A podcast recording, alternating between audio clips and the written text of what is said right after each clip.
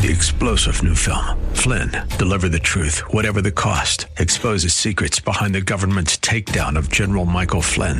Flynn knew what the intel world had been up to. He ordered the first audit of the use of contractors. This set off alarm bells. He told the truth. He was the most dangerous person for Donald Trump to hire. They had to get rid of Flynn. Flynn, Deliver the Truth, Whatever the Cost. Available now. Watch it today. Go to Salem Now dot com. Salem Now dot com. Come on, say, turn it around. Open the windows of heaven. Pour out a blessing, overflow.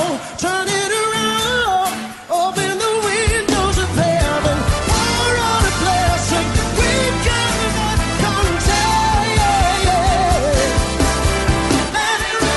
comes out. Welcome to Beyond the Veil, a ministry of Dayspring Chapel. Arise, shine, and excel. Located at sixteen twenty-eight High Park Avenue in High Park, Massachusetts. As Luke chapter one, verse seventy-eight and seventy-nine tells us, according to the tender mercy of our God, whereby the dayspring from on high has visited us to give light to them that sit in darkness and in the shadow of death, to guide our feet in the path of peace. Now let's listen in to today's message from Pastor David Oluwadara.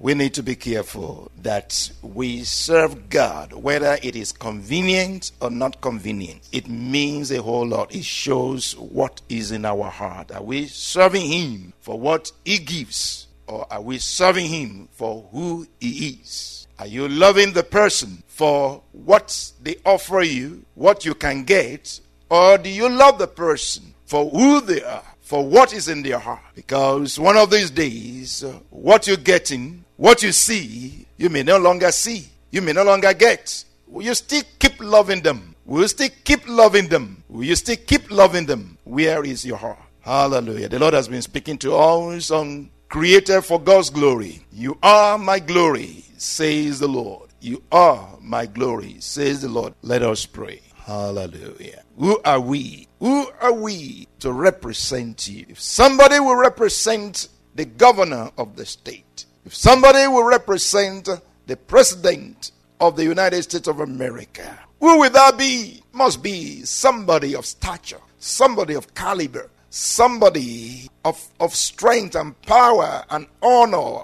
Lord, who are we to represent you, to be your glory, to be your witnesses? Wow, what an honor, what a privilege that we are called by your name. Wow, you own us, you possess us. We thank you that we belong to you. What an honor. It's awesome, it's powerful, it's exciting that we are your children. Does not even yet appear what we shall be, who we shall be, but we shall be exactly like you once we see you. Once we see you, we shall be transformed. We shall be like you. Everyone that has this hope purifies himself, even as he is pure. Lord, this is our hope, to be like, to become more and more like, to be like. Lord, show us your glory in the name of Jesus. We want to experience your glory. We want to express your glory. We want to inherit your glory. Show us your glory as we look into the perfect law of liberty. We are with open face, beholding as in the mirror the glory of the Lord.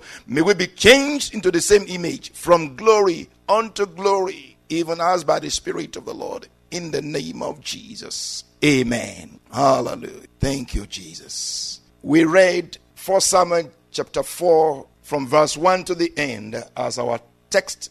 And as we were reading that, what occurred to me is that we should quickly take a brief look at it. Because many times I will give a text or give text for us to read, and uh, I don't actually dwell on the text. I use many other scriptures to bring about the message. Yes, the message is in the text, but the text given many times again, I don't dwell on it. So may the Lord uh, start with us from uh, First Samuel chapter four as we take a brief look at that. Maybe that will set, you know, a foundation for us uh, as we get into what the Lord is saying to us.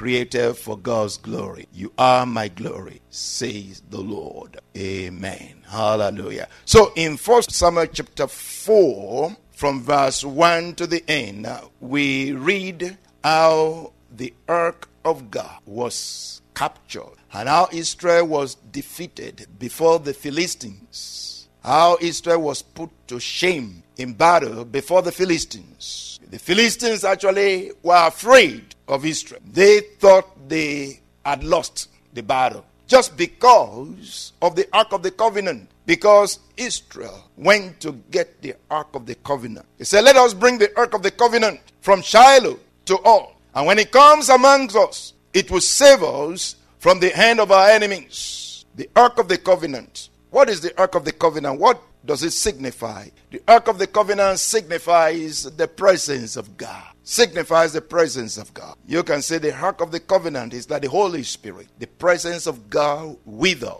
God with us. The presence of God with us. So they went and brought the Ark of the Covenant. And they were so sure that God was present with them, because now the Ark of the Covenant was with them in battle. And they started to fight. And lo and behold, they lost the battle. They were beaten so badly before the Philistines. The Philistines were afraid and said, oh, we are done for. Wow. God has come into the midst of them. This is the same God. In fact, they say, these are the same gods that destroyed Egypt. Now, we are in terrible situation. What are we going to do? Let's fight. And they fought. And they won the battle. Israel was beaten before the Philistines. Wow. How can the presence of God be in the midst? How can the presence of God be in the midst of the people, and they will lose the battle? There's something wrong there. God was not in the midst, even though they thought that God was in the midst of them. They brought in a physical thing that represented the presence of God, thinking that the physical thing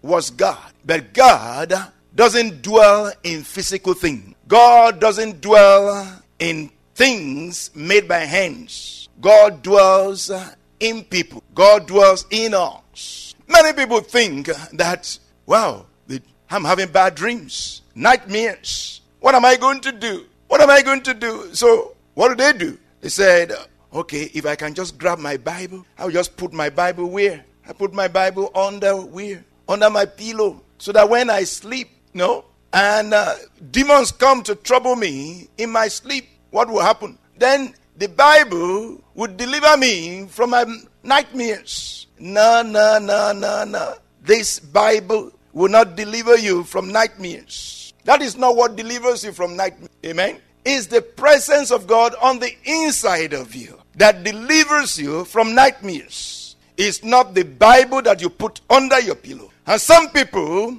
many people, many Christians, will grab an anointing oil because somebody had prayed on it. And uh, they use it on themselves. They put it maybe on the on the bed or around the, the room, in the bedroom, and they say, okay, when I sleep, I will not have nightmares. It's a lie. You will have nightmares because the presence of God does, is not in the oil. Amen. The presence of God is in you. Unless the presence of God is in you, whatever it is that you spread around won't work. And I can go on and on and on and on about that, how people use things to signify the presence of God, or to, to say that they will be protected because of that thing. So Israel brought in the Ark of the Covenant uh, in the midst of the battle to protect them from the hands of the Philistines.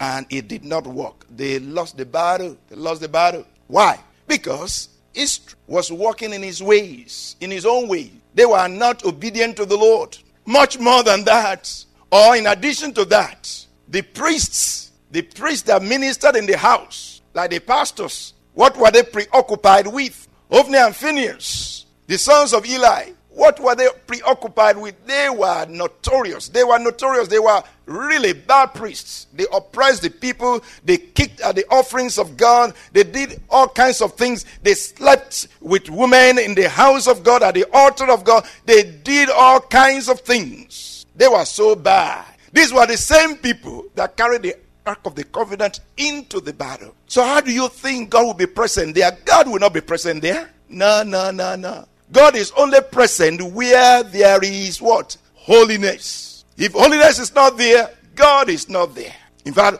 holiness is the glory of God. Holiness is what brings the glory of God. Remember the scripture that says, holiness becomes your house. Wherever there is holiness, God is attracted to it. God is attracted to where holiness is. So if holiness is in your life, God dwells in your life. You become the carrier of God. You become the presence of God. The presence of God in you will deliver you from trouble. You don't have to carry anointing oil.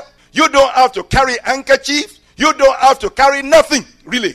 That is the truth. That is the truth. And there are people, there are ministers, there are pastors, there are bishops and prophets that will sell these things and preach these things to the people, and the people will fail because they don't have a good understanding of the Word of God. It is righteousness and holiness in your life that provide an, an atmosphere, a place for God to dwell, so that God will be manifest in your life. You will experience the glory of God, express the glory of God, inherit the glory of God. You are created for God's glory. You see, in First Samuel chapter four that we read, our texts, and I'm so glad that the Holy Spirit pointed this out to me to start with that. So, it so happened that Israel lost the battle. And there was a man that came from the battlefield to Eli, the, the priest, the father of Ophni and Phinehas, and reported what happened to him. Eli was old, a, no, a huge man. He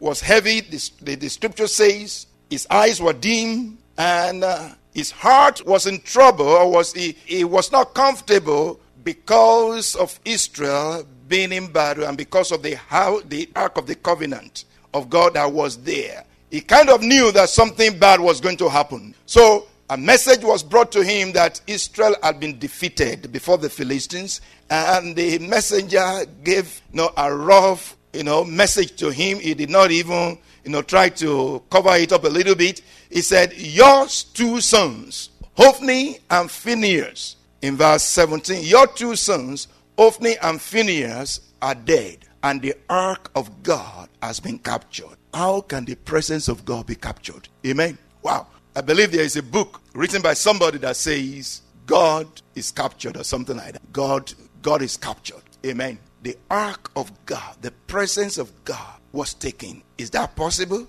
The same Ark of God that did not do anything for Israel, even though the Ark was in the midst of them, was in battle with them, and they still lost the battle. That same Ark, when that same Ark got to the land of the Philistines, the Ark of God was powerful. What did the Ark of God do to the Philistines? The Ark of God destroyed their gods. The Ark of God destroyed things there. The presence of God was so mighty that they said, oh wow, we cannot contain the Ark of God. Let's send the Ark of God back to the place where it came. Wow, what a mystery. What a mystery. The people of God who did not... We hope you have been blessed by today's broadcast. Come worship with us at Dayspring Chapel, located at sixteen twenty-eight High Park Avenue in High Park, Massachusetts. Again, that's sixteen twenty-eight High Park Avenue in High Park, Massachusetts. Sunday worship is at one p.m., Bible study and prayers on Wednesday at seven thirty p.m. You may contact Pastor David for prayers or counseling at eight five seven, two six six, zero seven seven eight. Again, that's eight five seven, two six six, zero seven seven eight.